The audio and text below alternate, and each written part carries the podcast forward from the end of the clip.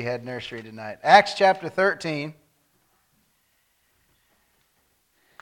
We're going to start in verse 1 here in a few minutes. Um, I didn't have tons of, of warning, which is fine. I knew Pastor was going to be super tied up, so when he asked me the other night, for sure, something I'd like to do. But um, I need a little bit of help from the kids first, and then if from the adults if they can't help me out enough, all right? This has to do with the message. This isn't, this isn't just a, a joke like Mr. Nitin gives. This, ha- this has to do with the message. No. I needed kids to help me with some ingredients that you would have or that you would need if you're going to bake a cake. Think of some ingredients that you would need. Alex? Eggs. Emma? Flour. Johan? Sugar. Jackson? Frogs. Oh, icing? Well, you would make, well, I guess you could buy the icing. Brother Bill? Coconut. Coconut? Got to have coconut in that cake. So you add all those ingredients together. If one of them's missing, what happens? What if the eggs are missing? And now I need the ladies to help me because I don't know what it actually looks like if the eggs are missing. Brother Josh? Flat, like a pancake. If you're missing the flour, you got nothing. You got nothing. I actually have to tell you a funny story. My brother might remember this. But when me, and not you, but me and my brother Johnny, who are, he's between me and Pastor, uh, I don't know how old we were, but it was Valentine's Day, and we decided to make a cake for my mom. And uh, I, I don't know, we obviously had never seen it before, or apparently never seen her grab a recipe and make it. She just always just did it. So we had no recipe. We had a, she always used a Bundt pan for her cakes. So we got the Bundt pan out. And we, I don't even remember what we put in there, but it wasn't what needed to be in there. We put sugar for sure, and we wanted it to be pink for Valentine's Day, so we put food coloring and maybe some, some flour. I don't know what else was in it, but I do remember that when we went to bake it, it didn't bake. It was just running everywhere out the bottom of the Bundt pan. And so probably six and eight years old. I don't know how old we were, but our best, next best guess was, well, we got to get it hard. Let's freeze it. So we stuck it in the freezer. And when she got home, she had, she had us throw the pan and everything away. It was a total loss. We didn't have the right ingredients. Tonight, we're going to talk about the ingredients that make a great church. And I was going to use another passage, uh, but I've actually changed it. I'm going to use Acts chapter 13. Uh, does anybody know, without looking if you haven't already, what church we have in Acts chapter 13? What church? Church at Antioch. Okay, so we're going to talk about some ingredients that the church of Antioch had that made them a great church. And we'll see at the end uh, with the last point that we have. The church at Antioch was a great church, and it wasn't. Uh, it was, it was a byproduct of the church at Jerusalem. It wasn't the first church, but it was a great church. And Acts chapter 13 and a few pa- uh, chapters past 13 will show us that. So let's pray, and then we'll get right into the message and look at the ingredients that make a great church. Father, I thank you for this day you've given us. God, I, I do thank you for the opportunity to open your word and to uh, feed your people. God, it's, it's something that is a great privilege, it's a great responsibility to open your word and to teach from it. And I pray that you would guide my uh, words as I, as I preach and that you would uh, just give those that are listening ears to hear and we can make changes in our lives where we need to and as a church that we would be able to hear you uh, say that we are a great church uh, by implementing some of these things out of uh, examples from the church of Antioch. Pray that you give us a, a good night tonight, a good service. In Jesus' name I pray. Amen. Acts chapter 13, and we're going to look at verses 1 through 3 to start off. Now, there were in the church that was at Antioch certain prophets and teachers, as Barnabas and Simeon, that was called Niger, and Lucius of Cyrene and which had been brought up with Herod the Tetrarch, and Saul. And I, I've read that passage a whole bunch of times, that verse, uh, Manaen, which had been brought up with Herod the Tetrarch. So I went and looked that up. This guy was actually the, basically the foster brother of a Herod. and now he's in the church at Antioch. So, kind of an interesting uh, thing. Uh, verse 2 And they ministered to the Lord and fasted. As they ministered to the Lord and fasted, the Holy Ghost said, Separate me, Barnabas and Saul, for the work whereunto I have called them. And when they had fasted and prayed and laid their hands on them, they sent them away. Um, before we get started into the actual ingredients of what makes a great church, I, why do we need to have a church that we don't have people, we don't, aren't interested in people walking around saying that's a great church? But what makes a church great in the eyes of God? And why? Why do we want it to be great?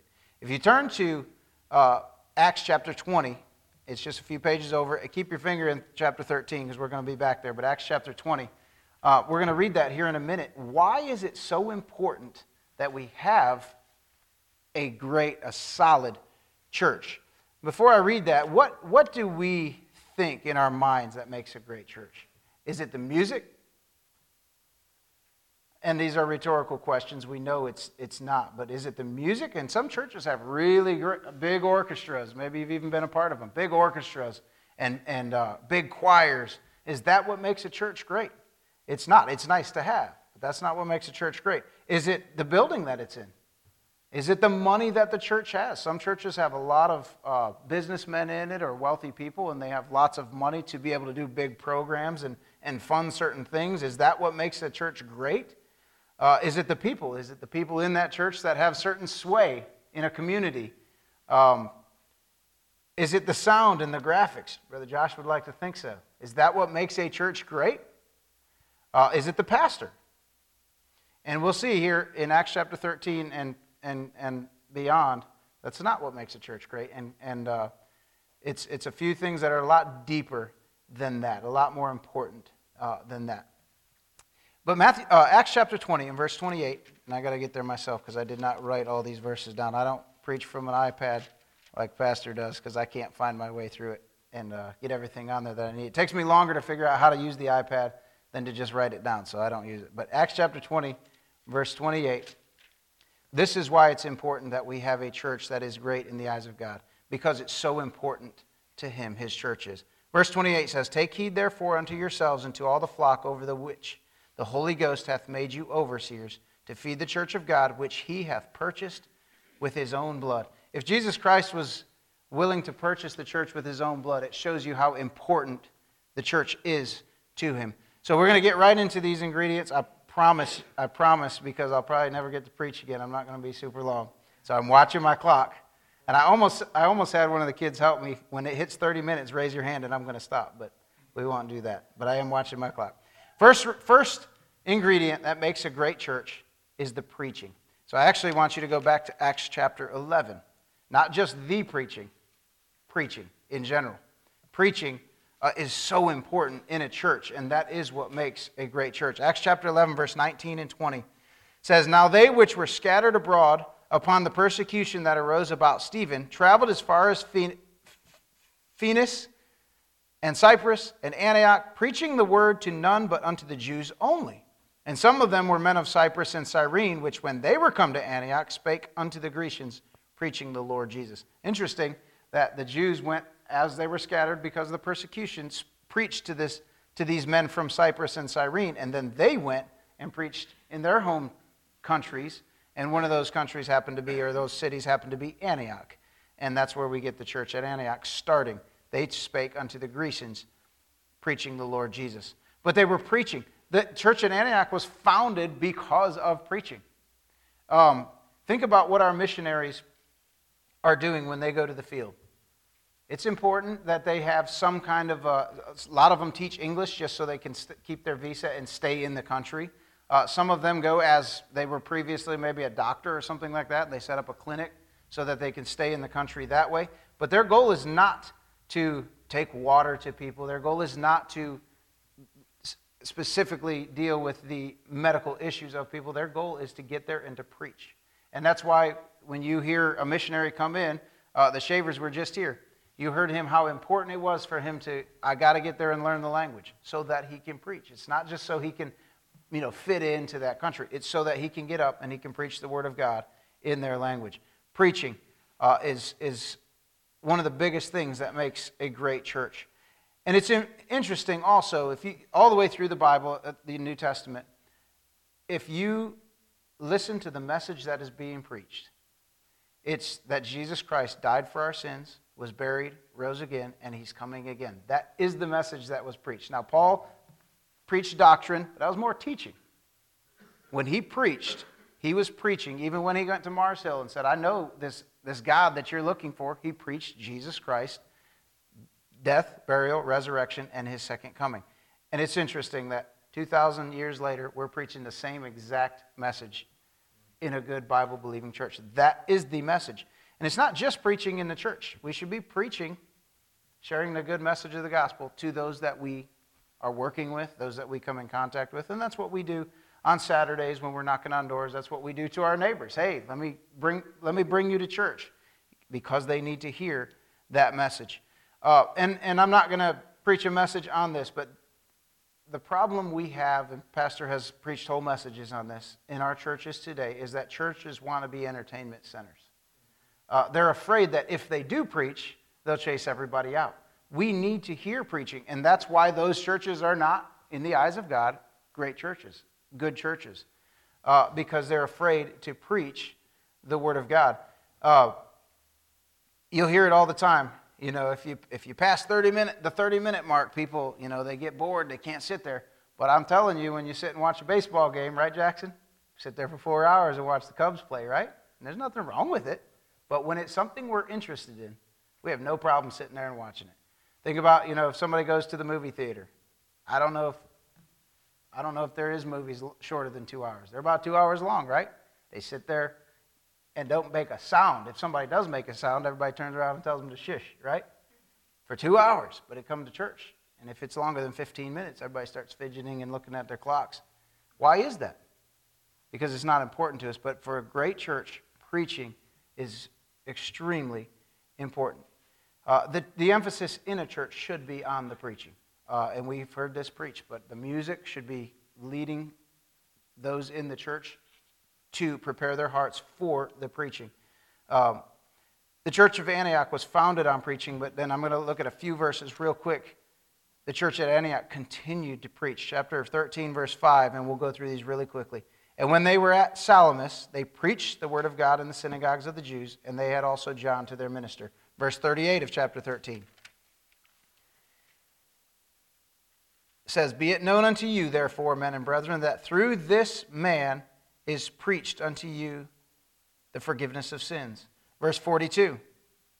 And when the Jews were gone out of the synagogue, the Gentiles besought that these words might be preached to them the next Sabbath.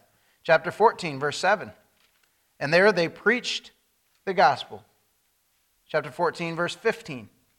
And saying, Sirs, why do you these things? We also are men of like passage with you, and preach unto you that ye should turn from these vanities unto the living God which made heaven and earth and the sea and all things that are therein. Verse 21 of chapter 14.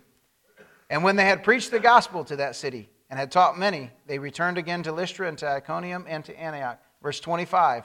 And when they had preached the word in Perga, they went down into Attalia or Italia. But they continued to preach. And you'll see that some of these, this is, this is uh, Paul and Barnabas. But in chapter 13, verse 2, remember where they came out of? or verse 3, and when they had fasted and prayed, they laid their hands on them. But in verse 2, they sent Paul and Barnabas. So these guys are out of the church at Antioch, and they're out preaching. But the church at Antioch was founded on preaching, and then it continued, they continued to preach. And what are the reasons for preaching? I think sometimes, you know, people go to a preaching conference and they, they like to get screamed at, you know, which is fine, you know, nice holler and, you know, good, good hot message. But that's not what good preaching is. That's not what the church is, is founded on. What are the reasons for preaching? And you don't have to turn there, I will. 1 Corinthians chapter 1, verse 21. Preaching is for the salvation of men's souls. Verse 21 of chapter, uh, 1 Corinthians chapter 1. For after that, in the wisdom of God, the world by wisdom knew not God. It pleased God by the foolishness of preaching to save them that believe. That's what preaching is for. It's not to uh, you know, hear a guy get up and say, boy, he, he let it rip. That's fine, but that's not what preaching is for. It's to see souls saved. It's also for revival. Remember when Jonah went to the Ninevites? He preached and their hearts were turned back, turned to God. Uh, and, and as you go through history, all the uh, revivals that, that, that we had in our country or in England or, or any revival that you would read on, there was an emphasis on preaching. They preached purity, they preached holiness, and they preached uh, salvation. But Paul also told Timothy to preach the word. Be instant, in season, out of season, always preaching. Preach the word. That is the one point that he made sure Timothy knew. You've got to preach. Uh, so there's always a need for, for strong preaching, but that's the first ingredient of a, of a great church. Second ingredient is it's a soul winning church. So go back to Acts chapter 11 and verse 20. The soul winning church. Acts chapter 11, verse 20. And some of them were men of Cyprus and Cyrene, which when they were come to Antioch spake unto the Grecians, preaching the Lord Jesus. And the hand of the Lord was with them, and a great number believed and turned unto the Lord. And then verse 24 For he was a good man and full of the Holy Ghost and of faith, and much people was added unto the church. It was a soul winning church. And I don't have to, you're here on Wednesday night. Um, most of us are out on Saturdays knocking on doors. We're, we're a soul winning church. And I'm not, uh, I, am certainly not preaching at us right tonight. I'm reminding us that these things are important to, to have a great church. We don't do them because, no, that's just, that's just what Baptists do. It, this is what's important to have a great church. This is what the church is. Uh, a great church is about doing God's business. And that's what his business was. Uh, remember when, when Jesus was a child, 12 years old, his mom said, What are you doing? And he said, I must be about my father's business. That's what he was doing in the temple. That's what our church should be about God's uh, work. And when we give our mission money, we are obeying the Great Commission that God commanded us go into all the world. We can't go, we, we hear this all the time. We can't go ourselves. We can't go to every place in the world, but we can send people with our money. And that's what we do, that's what our church does. Um, the church is called to preach the gospel, but the whole purpose of the church is lost if that preaching isn't turned into service. If we could come to church and hear about hear preaching all day long about what we need to do, but if we walk out and don't do it, if we walk out and don't share the gospel, if we walk out and those that we work with, we know they're not saved and we don't do anything about it, we are not following the Great Commission. And all of that preaching, that great preaching that we hear, is lost because we don't do, we just hear. All right, third ingredient. I'm going to move along, I promised. Teach, uh, teaching is important in a great church. Acts chapter 11, verse 25. Then departed Barnabas to Tarsus for to seek Saul. And when he had found him, he brought him unto Antioch. And it came to pass that a whole year they assembled themselves with the church and taught much people. And the disciples were called Christians first in Antioch. But they came to, uh, Barnabas went and got Paul, and they came to Antioch and they taught. Um, raise your hand if you think that new Christians need to be taught. It's very important. They need to be taught. Raise your hand if you think old Christians need to be taught. I think that's what happens often is people that have been in church for decades end up coming to church, sitting there, I don't need, I've heard all this before. If, we if we have that attitude, um, obviously we're not going to learn anything. But that, that's not the attitude God wants us to have. 2 Peter 3.18, but grow in grace and in the knowledge of our Lord and Savior Jesus Christ. It doesn't say for the first five years.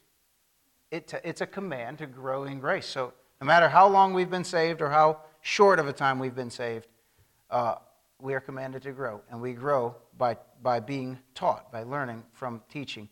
And a, a, a, great church should be preaching, but from the pulpit also there should be teaching. Um, I mentioned it before. You know, some people love to hear a, a, message where there's a lot of screaming and hollering, but not a lot gets said. Uh, but a good church should be teaching. We should be, we should be coming to church and being fed.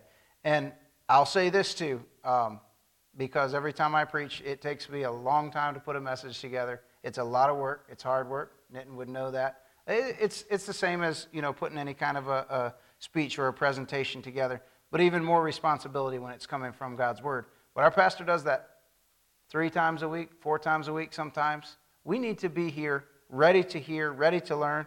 If you have to bring a, a pen and paper and write it down and go back and, and look at it again, we need to do that. It's, it's our responsibility to grow in grace.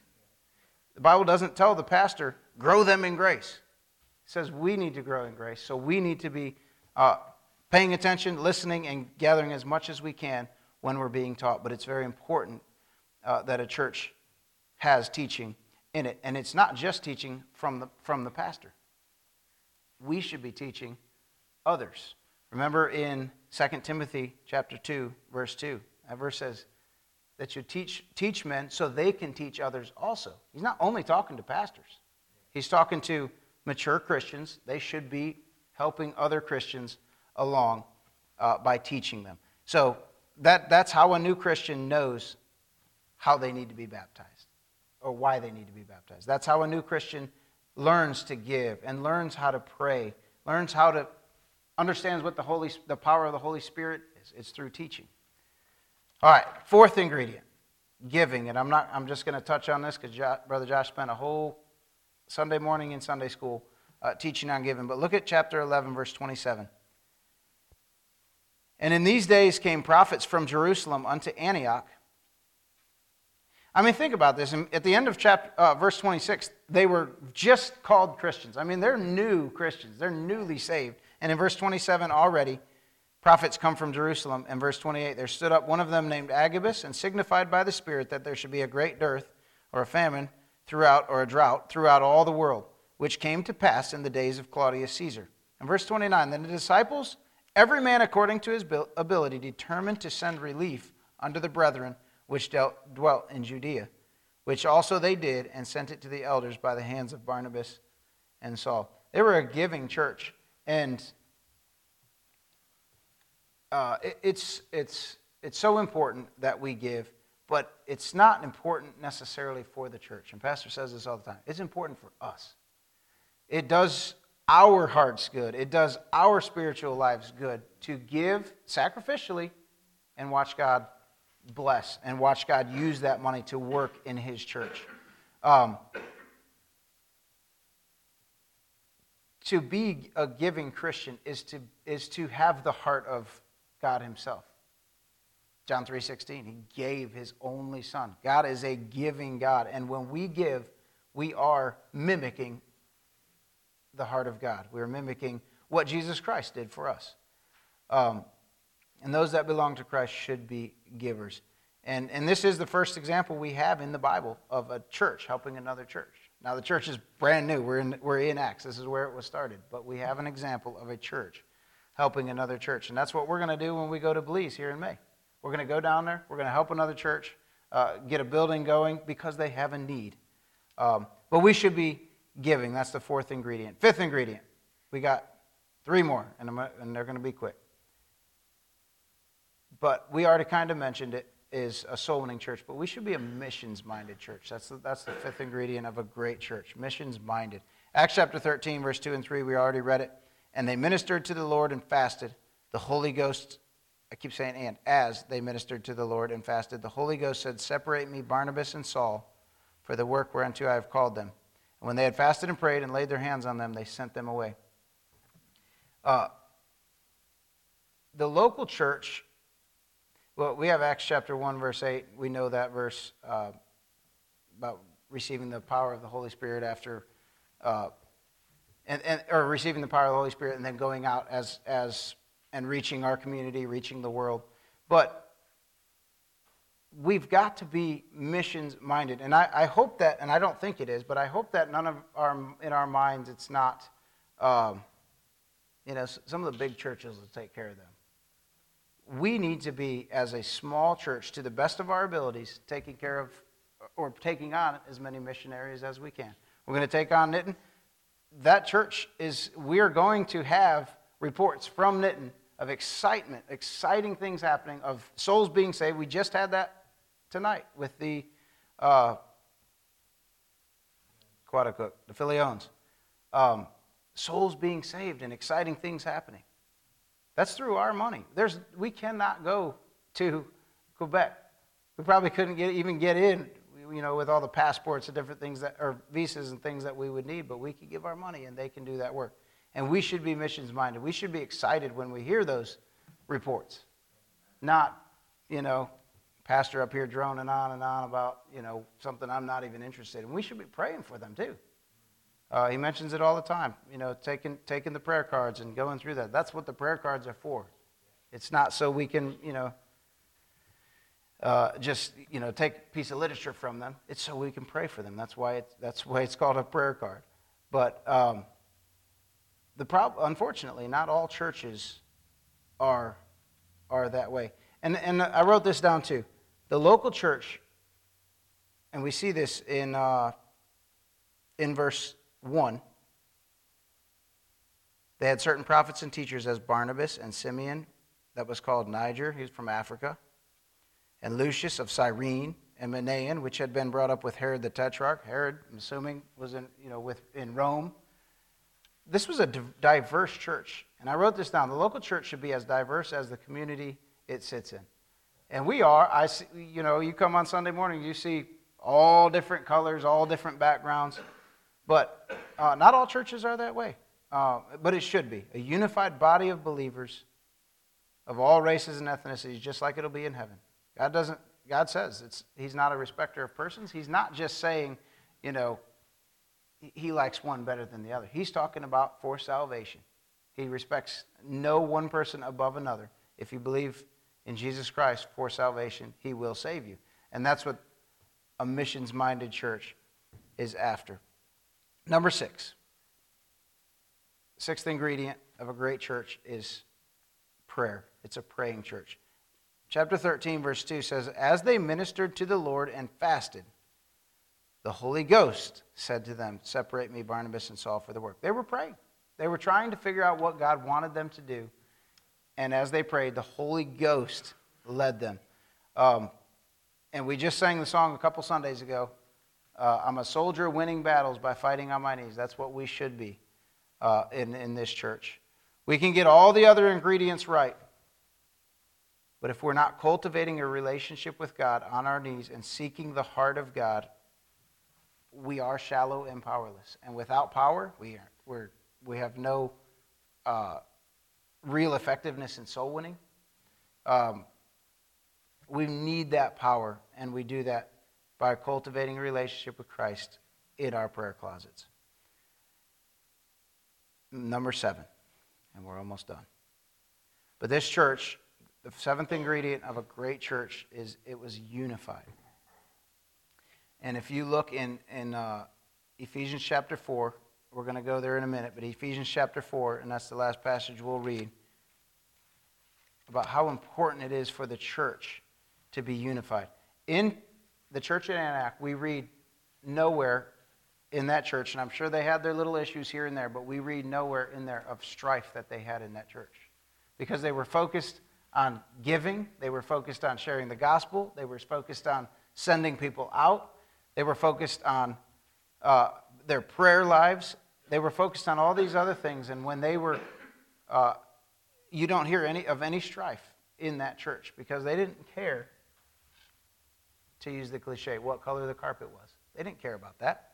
They were interested in trying to figure out what the heart of God was and implementing that in their church. But they were unified, and we see that in, in the church at Corinth, even in the church at Galatia. They had major issues amongst each other, um, but not the church at Antioch. They, they implemented these ingredients into their church, and God blessed it. Um, and I just wrote a few things down, but there is nothing in a local church full of imperfect, flawed people that we shouldn't be able to have enough grace to forgive the other person for.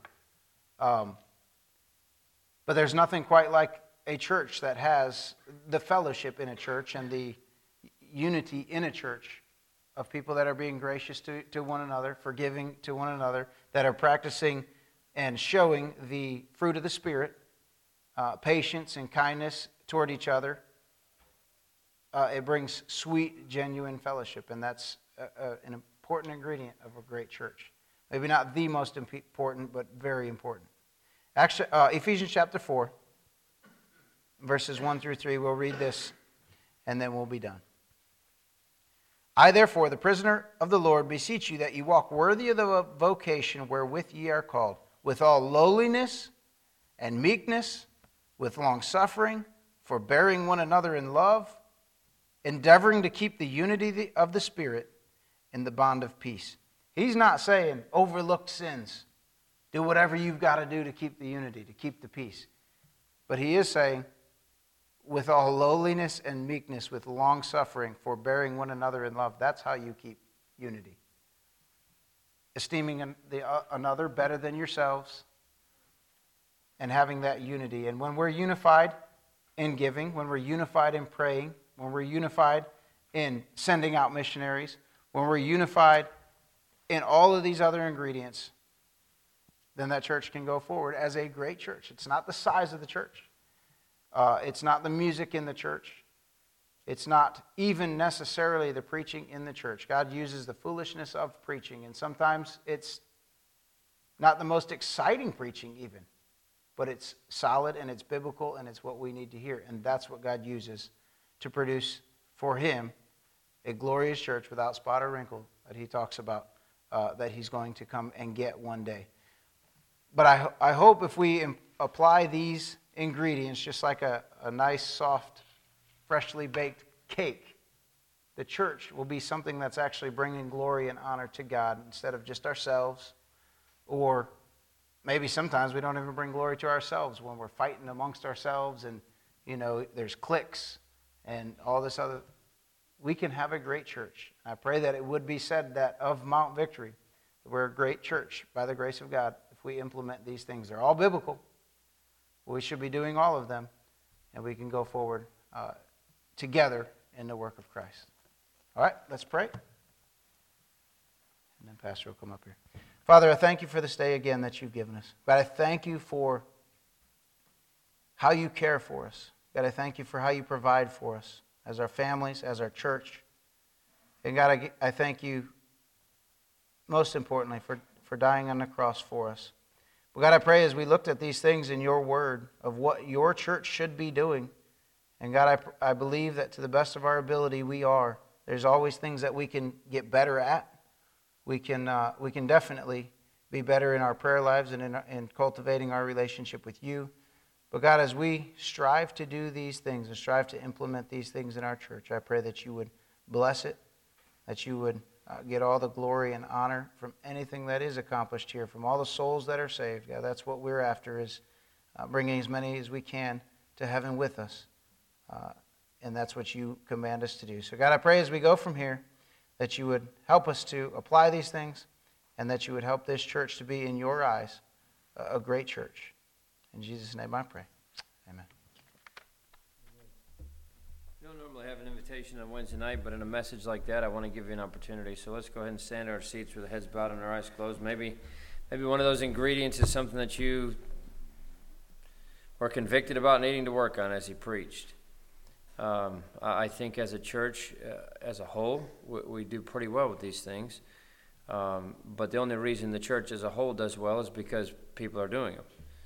And maybe the Lord convicted you about something that you need to do better, something that you need to work on, something that you uh, need His help to uh, to to uh, do a better job fulfilling in the church. So, as the piano plays, the invitation is open. If God's spoken to your heart,